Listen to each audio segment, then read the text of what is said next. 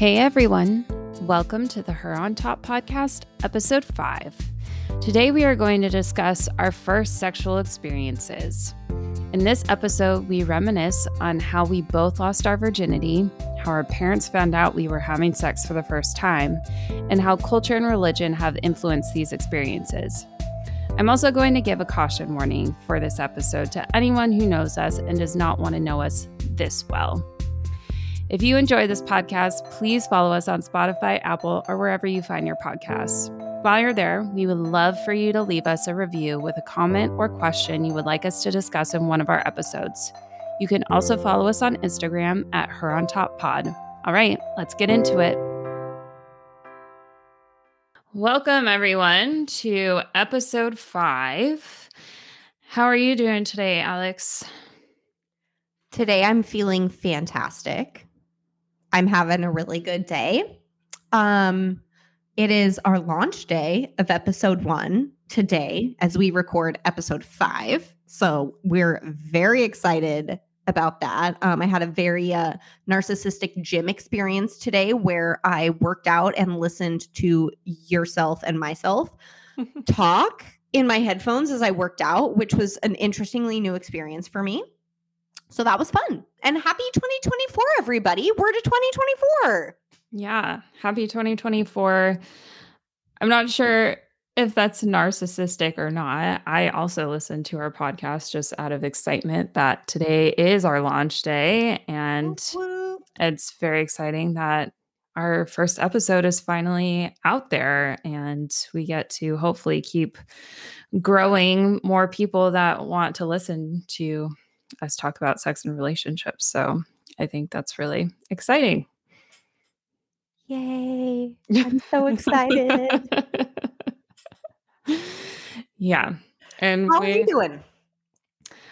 I'm doing well. This week has been busy, but also a little bit lighter as well, which I'm kind of just embracing because December was just crazy. As much as I wanted to take some time and just kind of breathe at moments in December. It was just kind of nonstop, um, both professionally and personally. So I'm excited that this week was a little bit lighter and that next week is kind of my week off to chill and actually recuperate from the holidays. So I love that. You know, it's so funny. I started a new job in April with a different uh, company than I'd been with before. And it's really interesting. And we're hospitality industry. So we basically, once we get done with Christmas, because we actually host people for Christmas dinner, like our staff works on Thanksgiving. We work on Christmas. We're like a hotel. We're there all the time.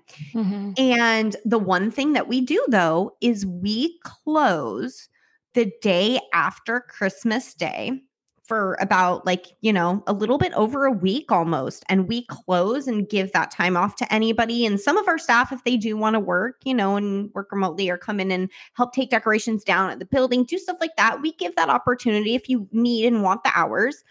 But it just gives everyone a good like 10 days to themselves after Christmas has happened where you get to unwind. And I'm like, why doesn't every company have this? Like everywhere should actually have this in between Christmas and January, a little bit like a school. Like your employees have just busted their butt all of December to get everything done, like you said, personally, professionally for this holiday and for the close out of the year.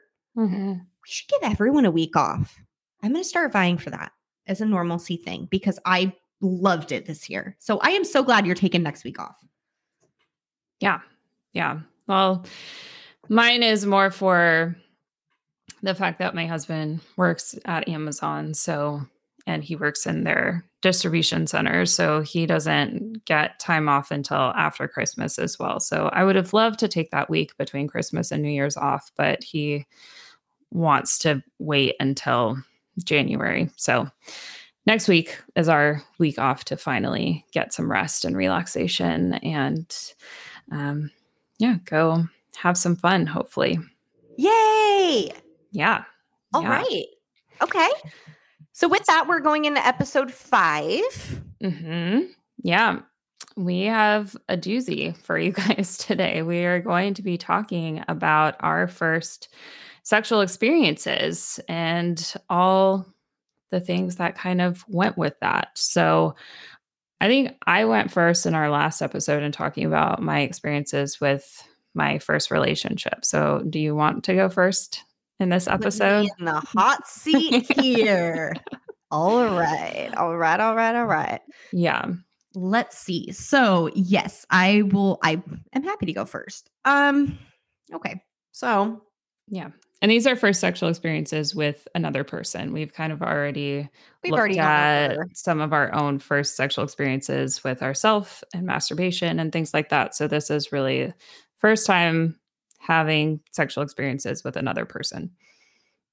I will say that goes straight into high school. Mm-hmm. Um now I didn't actually lose my virginity until the very end of high school, like beginning kind of going into um my first year in college is actually when that happened. But I mean, like, first other things and like experimenting with other bits of like sexual play, definitely through high school. Um, Can I pause really quick and just ask you, what do you think about the term virginity?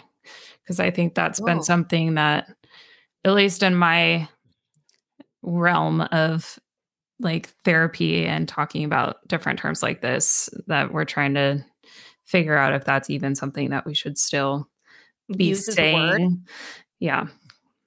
Interesting. Interesting.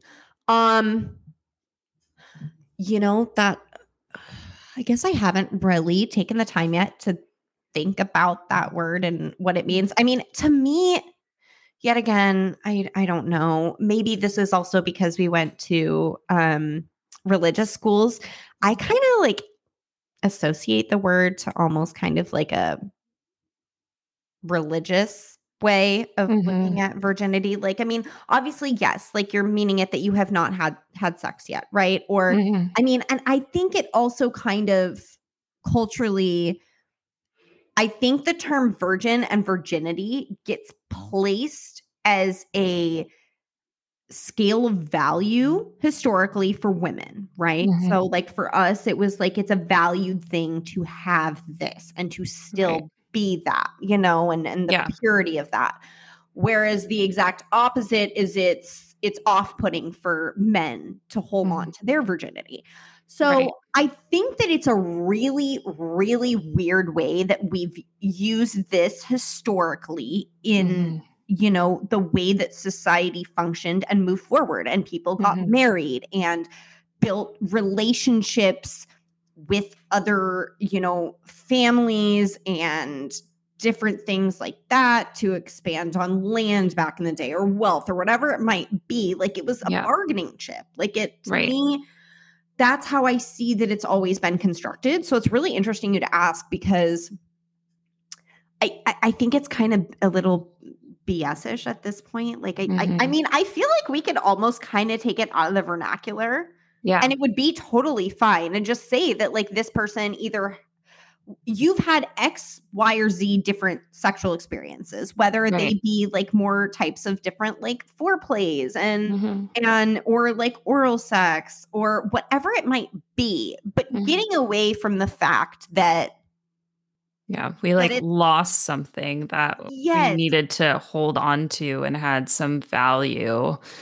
Um Yeah, like it's yeah. it's a hymen, guys. It's, it's literally just a, it's it's just a little sheet of tissue. That's all it is. Like this is not like that. Yeah. it's it, it's it's well, been- and not everyone has that whole hymen experience either. That you can you know, quote unquote, lose your hymen or break your hymen from like riding your bike or like this is falling off a playground right. apparatus or whatever. So uh-huh. not everyone has the whole like, you know, it pops, pops or yeah, and it bleeds and whatnot. So actually, I'm friends with an 86 year old woman, and she always loves to tell me that the first time that she had sex she doesn't even really remember it. So she doesn't understand this whole thing about, oh my God, it's supposed to hurt and this and that. I barely remember it happening. So so that just definitely tells you that, yeah, it, it is very different for every person who's going to experience it. Now, I will say though, it was not fun. I didn't enjoy the first time I had sex by any means. Mm-hmm. I didn't I didn't think it was that enjoyable whatsoever. Like I it was pretty shitty. Um and we're going to go really quintessentially uh I don't necessarily want to call it tra- well, yeah, it's kind of trashy. Um I lost my virginity in a car. Mm-hmm. So there's that. Yep, in a car. Yeah. yeah. Um not comfortable Probably not, not, enjoyable. Like the Titanic makes it look way fucking better than it is. Like I will say that movie, James Cameron, great. The hand sliding down the window. Filming and editing that scene because it, and maybe cars were also bigger in the back seat in that day. I, I it, it doesn't look like it, but maybe they were. I'm not really sure but yeah, it, it looked way better in the movie than than it is in, in person. Actually, have sex in a car. That's kind of like nowadays with like shower sex. I'm like, why, why, why? Unless you have two or three shower heads in the shower, so no one's cold. Like it's that's not fun. Like yeah, wet well, and cold. Water is not a lubricant. no, so people know it's it, not. No, that good on you, little said. in case you're younger and you're not an older audience member listening to this, yes, water is not lube. No, mm-hmm. it will mm-hmm. never act as such. So, yeah, yeah, that won't do it. Um, but yeah, I I don't I didn't really have much of an attachment to my virginity. I didn't. It wasn't something that like I I really held on to or I really really wanted to lose or anything. It just kind of for me was a right place, right time thing a little bit. Um and also not. I mean, the this is hard. So, I guess I think throughout high school, I think I would have thought that I might have lost my virginity to somebody else that I ended mm-hmm. up doing it to. Um, which in my mind, had it been this other person, that would have made a lot more sense to me. Mm-hmm. But it it it it it wasn't. Mm-hmm. Um so when I eventually did lose it, um it,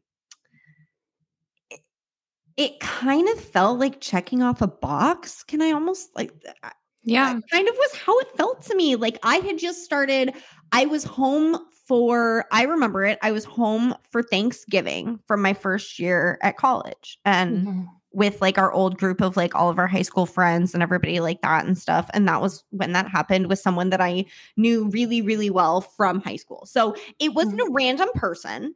It was someone I'm actually I'm friends with. Um mm-hmm. That I kind of later in later years would kind of like go on to kind of off and on go on dates with and hang out with when we were in the same place at the same time because we do just get along. Like he's a great guy, I'll say that. He's mm-hmm. an awesome guy, he's a nice guy but I I mean it at the time it happened, I it,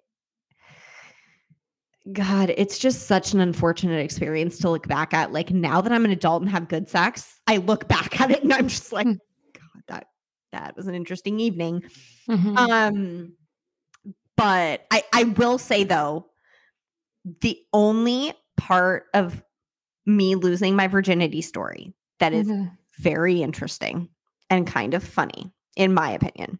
Mm-hmm. Is I can't remember what happened, but for some reason, I didn't have like my car when I was home for that like uh Thanksgiving weekend. Mm-hmm. I don't remember why I didn't have it, but I didn't. And my dad had like a rental of like a, a, a truck that that was what I, I I was driving at that point. Um, so it was not one of our vehicles that we owned. Mm-hmm. And the very interesting part of that whole story, it was like a bear truck, so it did have like a full like actual like back seat and all of that in there. Like it was like a four door like big big giant fucking truck. Um, and uh well i actually i i definitely made a stain on the seat of that truck that had to go back to a rental car facility. So yeah, there was a. Oh, I'm sure that's not the first time that that's happened. it can't be. I mean, and I, I you know, it, uh, mine wasn't that bad. Mine was like a, a little bit of of mm-hmm. blood. I mean, like it's not like I murdered someone in the truck and gave it back that way. Like this was not a pulp fiction situation. I didn't blow someone's brains out in the back seat of the truck and be like, "Here you go." By the way, don't mind the pieces of cranium that are all over it. Um, no but I do think that's funny now that I look back at it, though, that I definitely uh, really stained the seat of that fabric. Uh, yeah, truck seat um, when that happened. Um, and uh, I don't remember how I explained that when I got the truck back home. Like mm-hmm. I, I honestly don't remember how I explained that. I definitely didn't explain it the way it happened, but I don't remember how I said that happened. Like I probably said that someone was fiddling with something and like cut themselves in the back seat and like mm-hmm. whatever. I don't know what I said for that. But um yeah, it was it it was just kind of felt like checking off a box and then like moving on and let's going. And the mm-hmm. interesting thing I will say, because I wasn't in a relationship with the person that I lost my virginity to, I was friends with them, mm-hmm. but we weren't in a relationship. So the interesting thing I find with me losing it is that when I did, I actually didn't have sex again for a really long time. Mm.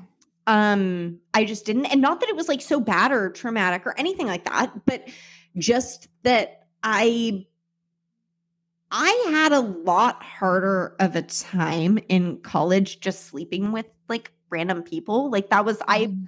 I was in the Greek system. I was in a sorority when I was in college. I went to frat parties all the time and all different things like this. And that was a really just very common thing that honestly most people did. Like it was mm-hmm. there was nothing weird or abnormal about it. Like that was very common. But for me, I just it just never sat the same with me. Like I was mm-hmm. not I was never good at the casual sex thing. I just wasn't. Yeah. Like it it wasn't enjoyable for me. Like it was kind of just like take it or leave it. Like, you know, I and I don't know. I think also at that time when all that was happening, you know, that a lot of this shit is all alcohol induced. So mm-hmm. to be honest, like I don't think drunk sex is that great. Like, I mean, once in a while it can be really, really good and like really fun and stuff like that. Like, for sure. There, there are definitely outliers when it can definitely be a good time, great time.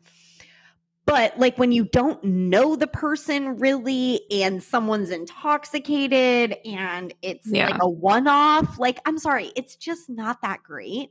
Like, mm-hmm. and I think a lot of that comes down to, you know, you're not you're not building a sexual relationship with that person. So since you're not actually doing that, really I feel like in those kind of situations one person gets off and it's the person with a dick. Like and that's kind mm-hmm. of what happens and it's just not very good and you know. Mm-hmm. So and I think that was also a really shitty part about when we were younger that was like that was a very constant uh message around sex was that it was all surrounded like sex and the end of sex and the success of sex was mm-hmm. that a man ejaculated. And like that right. was that was the end cap of the event. That's the, the the band is closing the curtain. We're done. We've done our encore. Good night ladies and gentlemen. Thank you for coming to the show tonight. Like that was how for so much of us growing up that's how sex was approached was mm-hmm. that that was the completion the success rate everything of it yeah. and as that has changed a lot over i would say like the past decade or you know two even mm-hmm. um i just think that that opens a totally different realm of mm-hmm. creating a healthy, happy, fun, exciting sex life mm-hmm. with someone. Like that we've kind of talked about that in in other episodes we've had of these are all parts of a relationship. So that means mm-hmm. that when you're yes and, and like i've said you know you you can have a one night stand different things like that right or mm-hmm. casual sex and some people like that and that's that's great i'm i'm not knocking on it at all but I do think there is something to be said for building a sexual relationship with another person and the Yeah. different things you will get out of that versus Right. it just being a one off a little bit. Right. So my first time was very Eh, it was it was very socially and culturally normal. I'll give it that. Like it was Absolutely. it I really was- was. I was going to normalize that for you that I think the majority of the clients that I see and the people that I've talked to, it is a really normal experience, especially the friend piece. I think a lot of people have experiences where like you said, it's it wasn't in the context of a relationship. It was in the context of I was kind of just checking a box and it was with somebody that maybe I felt comfortable with to a Yeah. certain extent or degree, but not actually in the context of a relationship. Yeah. So I I think that that was kind of how it all went and it didn't take it took me, you know, getting almost out of college because I didn't have a lot of relationships in college. I just there wasn't I don't know. I think being in the Greek system and and the some a lot of the types of guys that I was a, around didn't um they didn't do it for me. I guess I can say it that way. Like I just wasn't intrigued enough to like want to be with you and like the idea of casual stuff didn't really interest me that much. Like I am not that kind of person. So I Mhm. was happier just being single and doing what I was kind of doing and, you know, would go on dates and different things and, and try, but it it wasn't until I, you know, really found somebody that I thought I was really, really intrigued by and really interested in and all of the stuff of the mental side of it that came mm-hmm. into it. That's when my sex life, I think, really changed and got really different. Mm-hmm. And that was also through building a sexual relationship with another person and building this space together. Yeah. So Yeah. yeah, so I I I think I had a very very normal loss of virginity. If mm-hmm. I could go back and do it over, would I? Probably not. I don't really care enough. Like it wasn't it wasn't traumatic. It wasn't bad. It wasn't anything. It was just kind of meh. Yeah. Can I ask a question? Ah, You kind of already talked about the fact that um, you didn't really want to have a lot of different sexual experiences that were, you know, not in the context of a relationship in college. So, do you feel like how that first sexual experience was impacted maybe how you felt about sex until like you said you got more into a relationship dynamic with somebody and it started to be more about building that with one person. yes, I think definitely that was a huge part of it. Um, th- I think that was a big part of it. And I also think the culture I was in of it being so normalized to just like take one girl home on a Friday night at that time in college and then take a different one home on Saturday night. And then next Thursday, I'm bringing a different one home from the bar. And that was not who I was. Like I at least had come into to knowing myself enough to know that's not me. I'm not that girl. And that isn't gonna, that's not gonna do anything for me. Mm-hmm. And like in all honesty, if I'm good over here just by myself, I Mm-hmm. don't really need you. It's fine. You you want to go do that, you do that. But I'm sure part of that definitely played a little bit into it where uh, yeah, it it it just didn't seem as appealing. Mm-hmm. Yeah, for sure. So, another question that I have for you would be when did you either t- probably not tell your parents, but when do you think your parents started to become aware of you being sexually active in some shape or form? Oh, that's very easy. That would be um the year that I left college because that would be the year that I got into my first like really long-term like serious relationship with Mhm. someone where they lived in a different city. We both lived in California, but they lived in a different city. So I'd have to fly up there, they'd fly down here and stay. So like that was the first time where there was a guy definitively staying in my room, things like that, like came and spent a Thanksgiving with us, like as my boyfriend, like Mhm. that's when I think they they knew they knew the jig was up at that point for sure. like there's no way they didn't know the jig was up at that point.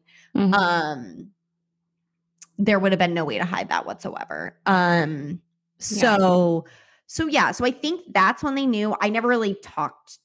I've I've never really talked to them about it. Like I've had one or two conversations with my mom of certain things when something maybe didn't seem right or I mm-hmm. didn't mm-hmm. like or a situation got brought up that I thought might be a possibility and then it ended up that it it wasn't something didn't happen mm-hmm. it's fine but I really I love my mother and father but I don't talk to as an adult I do not talk to them about my sex life I don't do it yeah yeah well and since you were an adult my story is slightly different but since you were an adult there probably wasn't any like there's no concern birth control protection. or like, yes yeah there was none of that shit. It was very um yeah, it, it was I was a grown adult at that point. So in in my 20s. So mm-hmm. there wasn't much to to be said for that and I just have a very interesting relationship being the only child to my parents and a girl. Mm-hmm and us mm-hmm. not having the greatest like boundaries with everyone where it's like you know that's one boundary i can have is my sex life and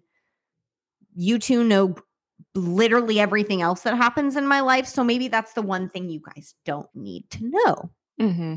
You know. But yeah. So that was when I think they they really knew and mm-hmm. there was no issue with it. I mean, no one liked him though, so there was that. no one really told me that until a lot later. It's like, okay, well, that would have been helpful for me to know at the time, maybe. But okay, thank yeah. you guys. Are you talking about the person that you lost your virginity to or the person that you were in a long no the person that i was in a long-term relationship with. okay no the person that i lost my virginity to my mom adores that kid yeah yeah my mom adores that kid wholeheartedly yeah. does she know that you lost your virginity to him no i don't think so no because she but she knows we dated like on and off later because after i left california and moved back up to washington there was a mm. point mm-hmm. where he had moved back to Washington at the same time. And we would kind of do stuff together a lot and kind of were like, we would go on dates and do little things like that and stuff. And it was really fun. And she, mm. she loved him for me at that point. She was like, this is a great difference from what you had before. Like, I, mm-hmm. he's great. So, yeah. So, and then I think that's the other nice part about even though I lost my virginity in such a somewhat trashy way, the way that that all went down. Um, I don't think it's trashy. I think that's a pretty normal experience. I think it's pretty normal for me. I think I find it a little trashy to be like, we were drinking and, you know, just did it in the car. But no, very normal, very mm-hmm. normal. But mm-hmm. I, I don't find it my most shining proud moment. I'll, I'll say that. Mm-hmm. Um, but I, I think the one piece of it where I've never regretted any bit of it or it being that person or anything is because that person is a good person and is someone that my family does like and and mm-hmm. approves of and mm-hmm. knows knows. So I that part of it for me I think always makes it a lot easier. Mm-hmm. Yeah. To not have any regret of it at all. Yeah. So with that, we would like to definitely, I'm going to now kind of pose the question back to you here of when did you start experimenting with sex with somebody else and how did that kind of go for you? Mm-hmm. And we will get into that in just one moment.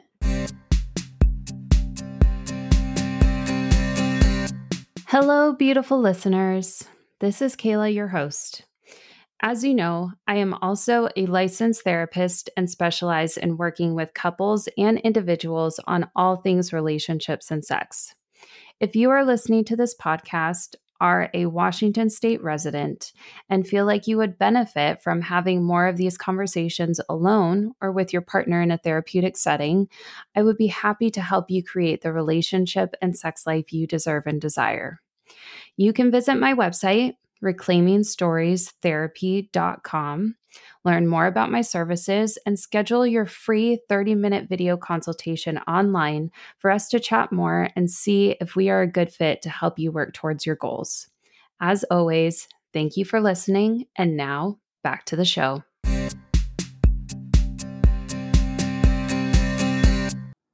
All right, guys. So we are back here, and Kayla is going to kind of bring us through mm-hmm. how that experience went for her and how she kind of lost her virginity and what that was like for you. Yeah.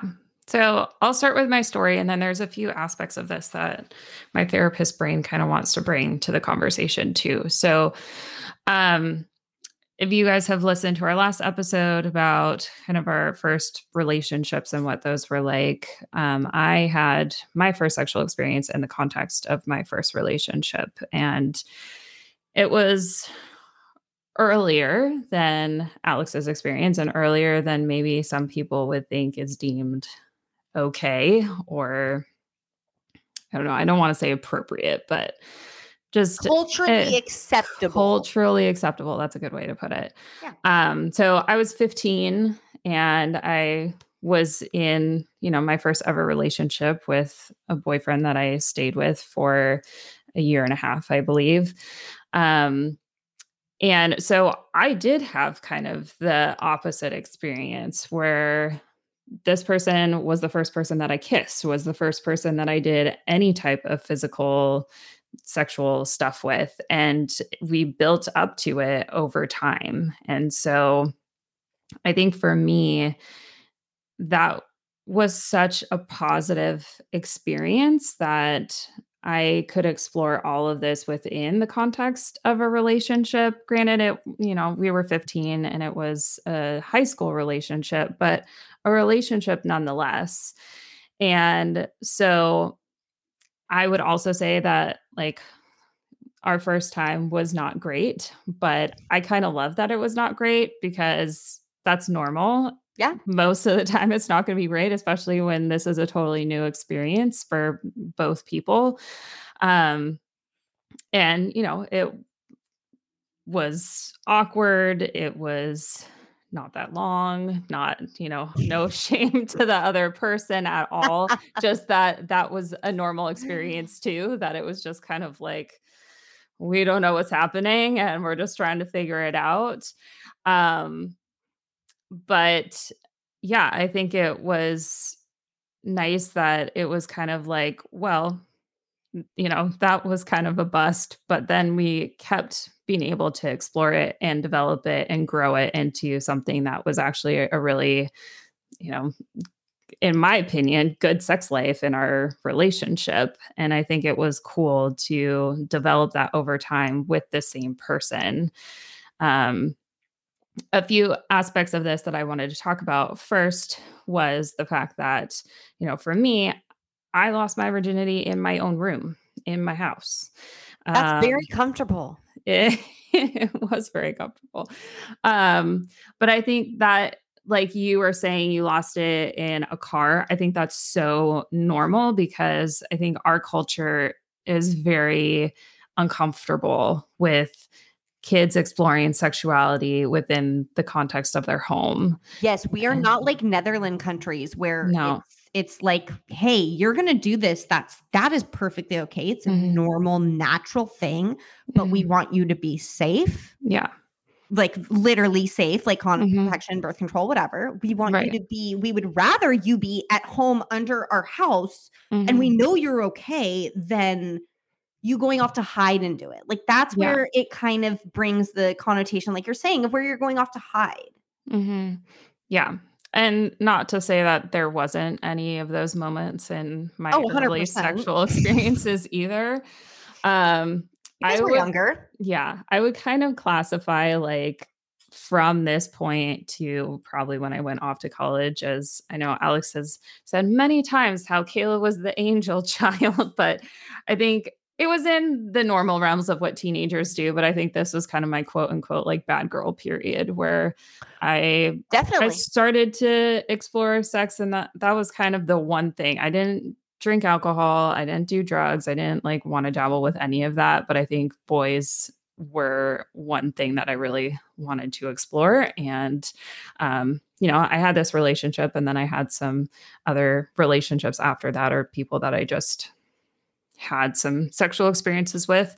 Um, but yeah, I mean, there were definitely times where like there was some lying about where I was to my mom or sneaking out in the middle of the night to, yeah, go hop in the car of my boyfriend that was parked outside my house. Um, I So- forget that he drove before us. And this is not who you're thinking of. Oh, never mind. Okay. Yeah, it's a different person. Okay. Um, yeah, and I actually got caught in that situation, but we won't go into that. Yeah, we- Wait, no, we- that's a, that's a fun story. No, No. no, no. What No, year of high school was this? Uh, You're junior. I was either junior or senior. It was after my first relationship. And you were dating somebody else? I was dating Kind of. somebody else. It was the relationship I had after my first relationship. And yeah, that snuck out. We were doing some stuff in the back the of the car. car. and my mom came outside and found me partially naked in the backseat of my boyfriend's car. What'd Yeah. you tell her you were doing? Well, she knew what I was doing. Oh, she knew you were going to get in his car. no, she came outside while I was in the car. I know, but like when you snuck out, like did you? Oh, you Oh. didn't tell her you were even going out of the house. No, it was the middle of the night. She was asleep, Oh, but she must have Oh. heard me leave or and like open the door. Yeah. Yeah. Oh man, Yeah. Yeah. No. So I was not a saint. no, Just to put that out there. No. But just not as bad as I was. it's But- all a level of scale. yeah. Yeah. But in terms of like my first relationship and my first sexual experiences, I feel like they were honestly like the best that I could possibly ask for. Yeah. And um, I mean, we also were teenagers. Like we tried to find anywhere possible that we could have any type of sexual experiences with each other. Um, but I mean, it's kind of fun to think about because I would never do some of the things that I did back then. Now, obviously, I mean, I'm married and totally different situation now. like but? Example. are you really gonna make me?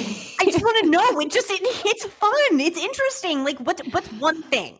uh, well, like going to, I don't know, would you call it like probably like third base out in public, like in a public park? Yeah. Yeah. Ooh. Ooh. I have a funny story of something like that from later, but okay. Yeah. So I, I had to say no to that one time too. Oh no, I didn't say no. We like definitely did that on like a regular basis. Oh Jesus Lord. Okay, so I was over by Deception Pass at one point after like coming back home from California and was hanging out with a friend of mine that night. And uh, this is kind of the one that I did off and on a little bit at that time period. And uh, we were for anyone who well, if you're not in Washington, you don't know Seattle or any of this area, but there's a place called Deception Pass, way, way far up north out of the city. Um, and it's like a kind of like think like national park kind of style thing, Mhm. right? You know. Um, and I remember he wanted like we, we were gonna do it outside somehow at Deception Pass. I don't know why. Mhm. I d- well, I mean, I do know why alcohol was involved in that minor amounts of alcohol that made that seem like a good idea. And I remember standing there and I was like, this is cold and weird, and we're too fucking old for this. We're leaving. Let's go. And we we left. Um and went to a normal like home, Mhm. right? Um for this. But that's really funny because I I couldn't do it. I was like, this is too much. I can't do I nope, I can't do it. Yeah. Well, love and hormones make you do crazy things. I did see a really, really funny video just speaking on this this week um, on Instagram of this couple that I think they're Philadelphia Eagles fans, and they were at a Philadelphia, Philadelphia Eagles game, and it was really funny because like the security at the stadium was like getting them out of the men's bathroom, like this the stall right next to all like the urinals and shit. And like they're being escorted out, her and the guy out of the stall, and everyone's like clapping. And the caption was like, like something akin to basically like, dang, we're in Philly. Like, I'm surprised they actually went in the stall and they weren't just doing it on the side of the urinal. I was like, yeah, public bathroom is one that I got to draw a line at too. Like, yeah. nope. No, that that's kind of gross. I knew one person who did that at like Alderwood Mall when we were like in high school. Oh yeah, I'm sure had, like, it's sex in the happened bathrooms there, and I'm like, plenty of times. like the only bathroom I can honestly maybe imagine having sex in is like Nordstrom's bathroom because that's pretty nice. But like the, th- that's even pushing it for me. Yeah. Yeah. I I mean, I'm a lot pickier now. I, I now that we hit 30, we get a lot pickier about where yeah, we like to have sex. Like I need my comfy bed. Um take me to the four seasons. yeah. So, but I think just in general, it set me up having sex within the context of a relationship to know honestly like what good sex felt like and yeah. that my pleasure was important and just that that was kind of what I always wanted. It doesn't mean that I didn't have random sexual experiences with people, yeah. but I think that kind of laid the groundwork for I know what I actually want and, and like and and yeah. And you know, one I was always going to take control of my own pleasure. And two you know eventually when i did find the right person like that was going to be a really important factor in choosing that person was do we have good sexual chemistry together? 100% i don't think you i don't know how people actually stay in relationships without it. I yeah.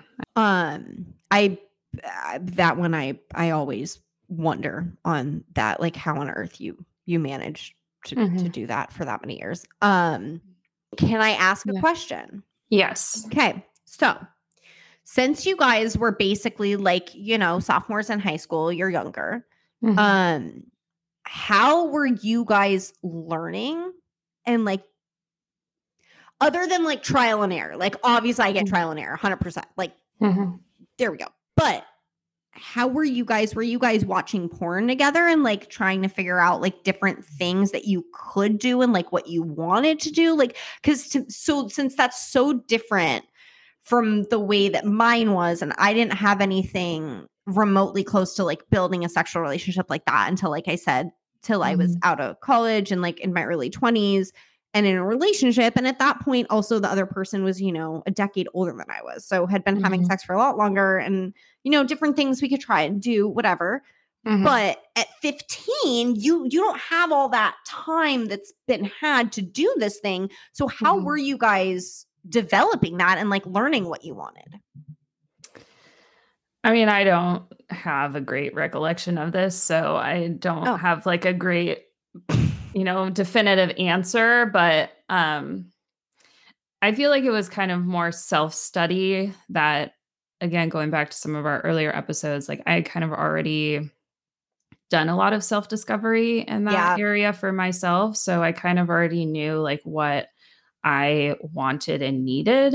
Okay. And so I think it was kind of trying to pair that with another he, person yeah. and figuring out, you know, how do we do this together? And like I said, we'd built up to this. So it wasn't just like this random experience. It was like we'd kissed, we'd, you know, gone to first base, second base, like all the things and explored those things first. So then it was kind of just like a natural progression to keep going. And I don't know if we had great communication around what we liked and didn't like. I think that we did, but you know, I I don't know. I think we kind of just like figured it out probably through trial and error and talking about what we liked, what we didn't like. Um, I think I, I would sense. imagine that's probably what happened. Okay. Um, and you know, we were also like cognizant of birth control and things like that. That I remember, you know, I think at one point he like went to Planned Parenthood and got like the free condoms, and then we like went to you know the drugstore together and bought condoms together. So that was something that we were taking responsibility for. Um, God, I feel which. Oh, go ahead. Oh no, I was gonna say I just had a funny story on on condoms. God, it's so funny. I've different periods of my life I've gone on and off birth control just because I have mm-hmm. different little issues of of things with my cycle and things like that. So I've gone off and on various times over the years, right? Mm-hmm. Um so I will still say I feel so bad for my current fiance when we started uh, dating and I was not on birth control at all. And I was like mm. trying to re-figure out like I didn't know if I I didn't want a hormonal one. So I was looking into one called Phexxi and I was like doing all this mm. research and all these other methodologies. But like, I feel so bad for how much money we dumped into condoms in the beginning of that relationship. Like, I just Oh. look at it and I'm like, that is so, and they kind of suck. And it just like, Well, are you going to spend money on condoms or are you going to spend money on you having to put, you know, substances into your body to change your hormones and all the things? Like, true, true, true, true. It's just when Mhm. you brought up the going to Planned Parenthood to get free condoms, that made me think about that and be like, I think we almost bought them at Costco in that time because it was easier. Oh, yeah. Well, now it's like, yeah, you want to get the ones that you like. And yeah, if you can find them at Costco, for sure buy them at Costco. PSA, everyone, Costco does sell condoms. They're Yes. a lot cheaper if you need them and use them and want them. and you get a big box too. Huge box. Yeah. Like I think we ended up finally actually throwing away what was left over because we're like, I don't know what we're doing with this, and they're going to expire. Yeah. Yeah.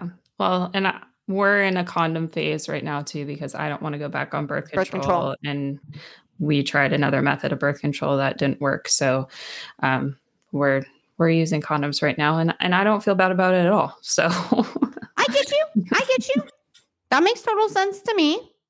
Actually, I will say I have another really very, very quick, tiny, funny story of about condoms yet again, because I don't know why I have so many anecdotes for this today. But another Instagram video I watched the other day that was super freaking funny of this. And I'm sure her and her husband are kind of like in a situation like you, where like you have children. You Mhm. might be wanting to have more. Maybe one of you doesn't want to be on a hormone or birth control. So you're using condoms at this point, but you're married and you already have children, right?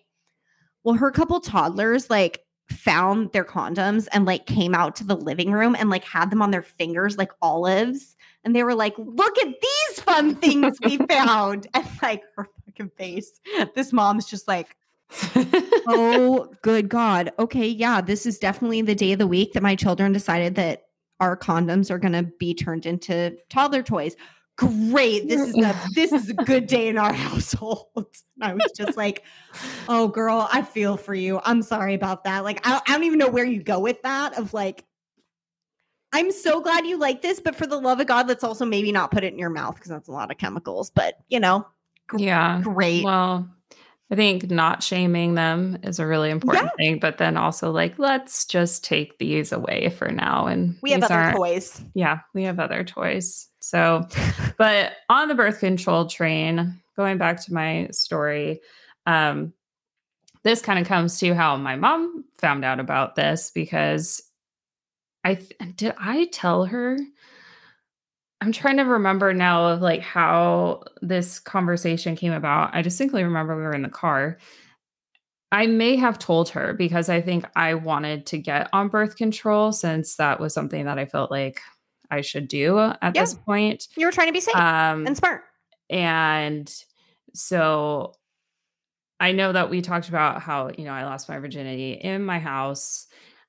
My mom is like really great on some of these things and also a little bit conservative on some of these things too. So she like let me be in the house with boyfriends, but I don't know if she thought that that's what we were doing or not. Because when I told her that I was sexually active, she was not super happy about it. And she was kind of freaking out a little bit about it. And I remember her calling Planned Parenthood and wanting God. them to talk to me about it on how to be safe because she was freaking out that I was probably going to like get pregnant or something. Um, so that was like not the best reaction from her that I got, but I I understand like it's hard to hear that your teenage daughter, your 15 year old, is like now having sex and needs birth control. So, uh, Connor and I talk about that all the time. Now that we're like to our 30s and the point of having kids, like, and things like that, where I'm like, you can't terrify her. yeah, Like, push everyone away. And you're going to have to recognize that she'll probably have sex. And it's like, la, la, la, la, la, la. I'm just like, okay, well, you know what? I'll just, I'll, I'll take one for the team on this one. I'll, I'll do that if it, if it's a girl. But okay, is it not? Can I ask you? This is an interesting one to me. But on the topic of like your mom finding out you having sex, Mhm. everything like that, and you were a girl. Mhm.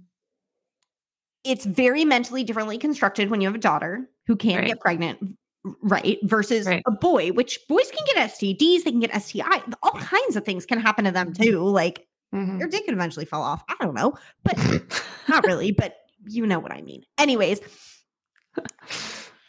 but the way that people approach it so differently when they Mhm. have a son versus a daughter having sex is so interesting to me. So can Mhm. I ask you, do you have any like little since we're having this conversation, do you have any little like things of like and you guys her her son's going to be like 2 this year. Mhm. So we've got plenty of time for this. Like this ain't coming quick. But do you have any little bits of things that you kind of think about for when your son gets to that point and like how you and your husband might like handle and deal with that. Well, I don't know if we've talked about it together on how we are going to approach it. Although most parenting things tend to come from me first, and then he, he kind of just follows what I want to do. But we'll have to have a conversation about it at some point. But I firmly believe, I mean, and I will say, like coming from a parent's perspective, it's hard to even imagine him being that old and starting to have sex with other people. But I, I mean, yeah, you guys are just getting close to potty training, so like we're way far off on meeting. I know, but even just like as a like this is my child that I created in my body and now you're going to go have sex with somebody like that's, you know, it's hard to think about. But I think me being the person that I am doing the work that I do and knowing what I know it's really really important one to have these conversations in little tiny chunks even starting from really little like even at this point we're working on you know him learning body parts and eventually like what does it mean for like me and daddy to touch your body versus somebody that you don't know and you know Yeah. how do we create body awareness and who's okay to touch you and who's not okay to touch you and how to say no and things like that so um you know all these little building blocks to them learning about sex and sexuality it really comes from having these small conversations throughout their childhood because when they're 15 16 have raging hormones and are already wanting to explore these things that should not be the first time that you are having a conversation with them about what sex is they already know what sex is They've whether- learned it everywhere else. So like Yeah. and and right at that point, all they're doing is picking up what they can find that Right. you're not explaining to them. Right. And, you know, studies show that the more information kids have over time, it actually creates the opposite effect that most people think that they will actually create, you know, a healthier relationship to sex and probably want to have sex later in life than if, you know, they don't really know anything and they want to go out and explore it because they don't know anything. And so they start exploring it a lot earlier and with less information on how to navigate all of that. And probably are going to have a higher rate of negative experiences because of that. So, So true. I mean, I've watched documentaries on how different countries approach sex, and it's fascinating when you do it in the way that you're saying, in small chunks, starting younger. Of mm-hmm. and and we're not we're not being ridiculous here, saying that mm-hmm. you give like a three year old a full on like seminar lecture of everything about sex. No, no, small little bits that are small little bits, for age them at the age appropriate. they're at exactly but Yeah. building on this part of them and the Mhm. way that other countries do that and people who the research has shown that there's less STDs, less STIs, there's less teen pregnancies when you do Mhm. approach it from this way Yeah. because it's coming from an educated, logical, normal perspective. Like, unlike what you said of what happens a lot, unfortunately, in our country, which is no one talks about it. And then kids go play with it. And like you said, negative experiences happen. Right. Well, and this was a piece, we're getting low on time, so I don't know how long I can talk on this, but this was a piece that I wanted to bring into my experience too, because Yeah. We, I don't think we're super inundated into purity culture. I think just in terms of like our society in general, we had kind of a puritanical view on sex anyway. But in terms of like actually being told, you know, you shouldn't have sex until marriage, I don't think we, you and I, I don't know your experience actually, but I personally don't feel like I was preached to that a whole lot. Um, but I do distinctively remember that at one point I was like, I think I just turned 11. I went to this CYO basketball camp. So it was a Christian organization basketball camp. Um, and during the basketball camp, and now thinking back to it, I'm like, why? Why did they even bring this into this? It was like completely out of the blue that they did this, but they actually had us sign purity cards that what were the fuck? Yeah, just like randomly, like The one night. does purity have to do with basketball? Right? Right? I know. Excuse me? And so they had us sign these purity cards. And so, you know, being like 10, 11, I was like, I don't know. I I didn't really know what to think of it. So for a while, Did you I yeah, but I didn't know what it was. I like it didn't mean anything to me at that point. It was just kind of like, okay, whatever. the adult mm. told me to do this, so I Right. guess I'll do it so I can keep keep playing in the game and do Yeah. this thing. Yeah, like I wish I Oh knew how they actually implemented that into I would love to yeah, talk to the just like- adult today who made that decision and be like, where did where and why? right. You're just like, oh, by the way, before we get to noon for lunch, everybody, hang on. Let's all sign our celibacy cards. I like, know. What? the f- what? I know. What? I would actually. I'm not going to lie to you. Now, as an adult, if my child came home and told me that, I'd be, I'd be angry. I'd I would be calling- I would be calling them and saying, what and why? Yeah, yeah, absolutely. What right do you have to bring that into? And and I also trying to be logical and understand that we did do like church based activities like this Right. where it was a Christian. I get that. I get that Yeah. there is like religion. This isn't like a public school thing where you're not allowed to talk about it. You can't bring it into anything. I know, I, but I, why? I get that, but it makes no Yeah. sense. I know it was such a random context for that, but yeah, and I brought it home, and I remember having it in like my bedside table drawer for the longest time.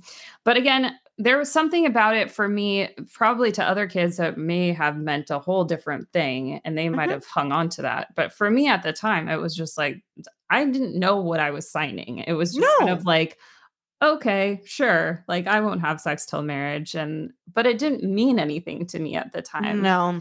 But I did preach that for a while, not preach it, but just say you know to my mom and I don't know if I told my dad or not, but I know I told my mom for a while when I was that young that oh yeah, I'm not going to have sex until marriage. And so it was interesting when I started telling her that I was having sex at 15, she like kind of freaked out because she was like, "Well, you've always told me that you were going to wait until marriage." And I was just like, I think I said I- that because I think that was what I was supposed to say. But I didn't Exactly. I didn't actually form that opinion. And that's very different if you fully form that opinion for yourself. And if like I I, I can't put myself in this person's shoes, but if you see your virginity to you Mhm. as something that is like sacred and and that is Mhm. what you believe like you're Mhm. entitled to your belief and you're entitled to do that the way that you want to do it i Mhm. just don't think like from what you're saying in this story that wasn't your own opinion that was something that got shoved at you and Right. you didn't have a reason to say no to it like right. There was no reason you were going to put up a fight over doing this Yeah. but it also wasn't your 100% choice Yeah. So I know other people probably could have or probably did have different experiences with that, but I I think I'm just thankful for myself that I just did not take it very seriously and I changed my mind obviously. Like I grew up a few years and I was a teenager, I had hormones, I had a boyfriend and it didn't You even occur to me that that was like something that I needed to like hold true to. And so it was really interesting for me for my mom to like bring that back and feel like I, you know, like went back on my word somehow because I changed my mind. And I think that's something that I've experienced less so with my mom, a little bit more with my dad, but something to also keep in note to kind of your question before of kids are going to change their minds. Who they are at one point in time is so not who they are going to be. As No. adults, our you know, beliefs around things still change, but they Yeah. may be more constant over time. But the difference between a 10, 11 year old to a 15 year old is so different Huge. that I like, it wasn't even in my realm of thinking that I needed to be saving myself for marriage when I was 15. So I just think that that's important for parents to remember too is that your kids are growing and changing so fast and so rapidly, and their ways of thinking and ways of believing are going to change over time. And so, trying to be okay with that, I think, is also really important because giving them, you know, a reaction of shame around the fact that, like, well, you thought this when you were like eight years old, and now you don't think it at like 15, 16 That's unrealistic. I'm sorry. You're- so you're- unrealistic. it doesn't Yeah. make any bloody sense. And and I I mean I also I'm not trying to not be sympathetic. I understand like when your child like and like you even said a little bit ago like I carried this child, I birthed you, I helped mm-hmm. make you like Yeah. th- th- you having sex with other people isn't really something I really want to think about right now or is Right. making me that comfortable. But the whole thing to remember is just that that is something that eventually will definitely happen. And I think the less that you try to shove someone in a, a box of Mhm. you have one way to look at this and that's kind of what it's going to be that's not it's a very fluid thing it's mm-hmm. incredibly fluid like think how mm-hmm. much our opinions is i mean like you said how much our opinions as adults change. I i've had opinions on things that i have fully changed my mind like that i was mm-hmm. adamant on Mhm. adamant was Mhm. adamant I was never going to get Botox. Never. It's it's a one-off thing, not related to this. But I was so for years, even when I met my fiance, so against it, so against it, so against it. Did enough research, listened to enough doctors, all kinds of things. I changed my mind. I changed my mind, and I'm entitled to do that. And I'm in. That's okay. Like Mhm. I think when you do it willy nilly because you're following a trend or a group of people or something like that, I don't think that's that's not when you Yeah. really value a change of opinion, right? Is just Right. when it's to go with the flow or to be a part of a group or something like that. Like that to Mhm. me isn't as valid. But the idea that I have educated myself in a different way from different people on a specific topic and Mhm. I've come around to have a different way of looking at it, Mhm. that's a hundred percent okay. And I think in this country sometimes, and just the way we've gotten over the, the past decade, even like Yeah. you kind of get put in one box or another box, and Mhm. you either go with everything in that box or you Mhm. move to the different box because but but you you can be in the middle with things and you Yeah. can have that fluidity. We all do. So Yeah. Yeah. especially remembering that for sexuality is is huge. It's huge. So that was kind of the antidote that I wanted to bring around my experience. But I think I love that. in future um, episodes, we should definitely talk more about purity culture because that's a Yeah. really big aspect of the work that I do with a lot of my clients. That a lot of us who are the age that we are went through the 90s purity culture. Um, and, you know, the really big like abstinence purity movement. And so Christ. I think that has had a huge impact on our specific age group of how we have come to like understand sex and a lot of especially women men definitely included but especially women have come to really like feel like sex is not for them feel like it's gross it's dirty it's not something that we should be embracing for ourselves because of a lot of the rhetoric that was going on at that time that we were growing up so I um, feel so bad. I, I just will say, I feel so bad for the women who who eh, really do think that. Like, I feel so bad. I'm like, do you know that it's basically like one of the most fun freaking games you could ever play when you're actually like actively trying and doing a good job and like connecting with other people at like or the person whatever you know like you're basically taking the best board game that exists in the drawer and throwing it out and saying, nope, we ain't playing that. Mm-mm. And it's like, I feel so bad for you. You're missing out. You're really missing out. And that's not fair. Yeah. Well, I think we need to have empathy for that. And 100%. I, I yeah, just- yeah, I feel bad It's- for them. And it's like, that's not fair that people indoctrinated you into that yeah. way of No, it's super harmful. And as a sex therapist, like we believe that sex is a fully like integrated part of who we are as people. And so Mhm. it's kind of telling you that you have to separate a huge aspect who of are. who you are just as a human being away That's from really yourself. And it's really harmful. It's really, really harmful for a lot of people. And then obviously, it's harmful for them when they come into relationships where typically their male partners have been taught the complete opposite of you know what it means to be sexual and have gotten praised for actually exploring their sexuality for most of their life. And then they come into a relationship where one person feels like sex is really bad and gross and shouldn't be done and is only for the other person and a partner that genuinely most partners like really just they want to connect with their partner they want their partners to feel good in that experience they want yeah. to feel like we can connect in this way and then that's when they usually come to see me because they're at an impasse of like one person wants sex and the other One person doesn't. doesn't, so Is that hard to get through for people? Is that hard to work through because it's so many years worth of different things that have kind of gotten piled on them into the, their way of thinking? Like, is that hard for when you have clients that are in a situation like that? Is it really hard for them to work through that to get to like a really healthy, positive outlook on it? Yeah, I mean, I won't go too much into it because we should wrap up our episode. But um, I mean, it, it depends. It depends on the person, and it depends Okay. on the degree that they were kind of indoctrinated into that. But yeah, it can be really, really hard. It can take you know kind of years of unlearning some of these things to get to a place where they feel comfortable to explore and experience sex in a healthy, you know, pleasurable Way.